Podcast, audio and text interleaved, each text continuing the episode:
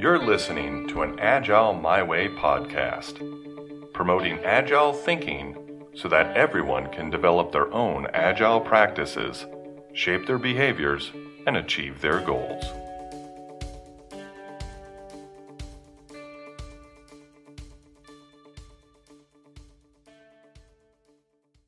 Welcome to the Agile My Way podcast. I'm your host, Flash D. We come to the final supporting Agile principle, and perhaps this one is placed last for a reason.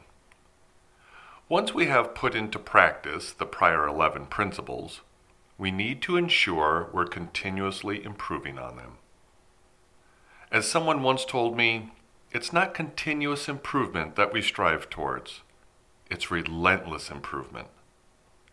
The 12th principle clearly speaks to this behavior at regular intervals and with collaboration from other individuals, reflect on how to become more effective and adjust behavior accordingly. This last principle creates a circular behavior that not only welcomes change, but even makes certain that healthy change is introduced. After all, if you're not moving forward, you're going backwards because there isn't any standing still. So, how do we reflect on our behavior in a collaborative manner? What does it look like to recommend improvements? Let's start out by breaking down this principle into its parts. Reflection on our behavior needs to be made at regular intervals. That's what coins the term continuous improvement. Having reoccurring sessions where the group reflects on their behavior is very important.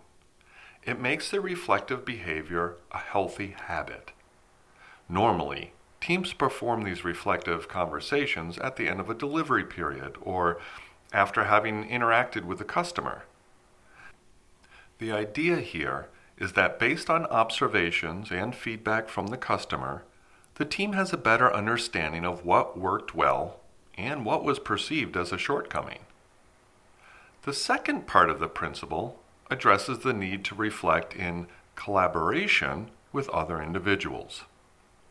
Obviously, the customer is an intended audience in this expression, but there are other people that should also be included. I like to think of reflection as a walk down memory lane. Starting at the beginning of the delivery period, for example, a sprint or a work week, trace your steps from the start to finish and make note of all the people with whom you interacted. These are the individuals you should collaborate with to reflect on your behavior. Let's take a local store manager as an example. At the end of the week, she looks through her notes based on customer feedback. Perhaps they are customer opinion cards or moments she observed at the cash register. The largest complaint that customers had was that they had ran out of holiday related items. This is not a surprise to the store manager. She heard it throughout the week, but she decided to take a stroll down memory lane and reflect. They ran out of the items because the supplier was back ordered and the shipments were delayed. She spoke directly to the wholesale representative, but it was too late in the season to get an order on such short notice. She even called the local vendor. They could have gotten it to the store in 48 hours, but the holiday was just a few days away, and the customers had already decided to look for the product elsewhere. After having spoken to the wholesale's representative and the local vendor again, they both explained that other stores in the same situation implemented a customer early order program. The idea was that the customers could pre order their holiday items and that the store would be sure to have them on hold the week before the holiday. Taking this idea, the store manager experiments with the new program during the next holiday to see if there's a decrease in customer complaints about inventory. By having included the wholesale's representative and vendor in her reflection, the store manager had more options available to her for solving the customer's issues. Lastly, the 12th principle indicates that focus must be made on being more effective and adjusting behavior. I honestly cannot tell you how many times I've seen this ignored by agile groups. Their reflections become more of a vetting session and nothing ever comes of them. And then they wonder why agile isn't working for them. I recommend the following steps for such teams. 1. Appoint a mediator for the reflective session. 2. Have the participants put their ideas in writing, like sticky notes or on the whiteboard. 3. Have the mediator group these comments by topic or category. 4. Have the group choose the top two topics they wish to address in the next working period.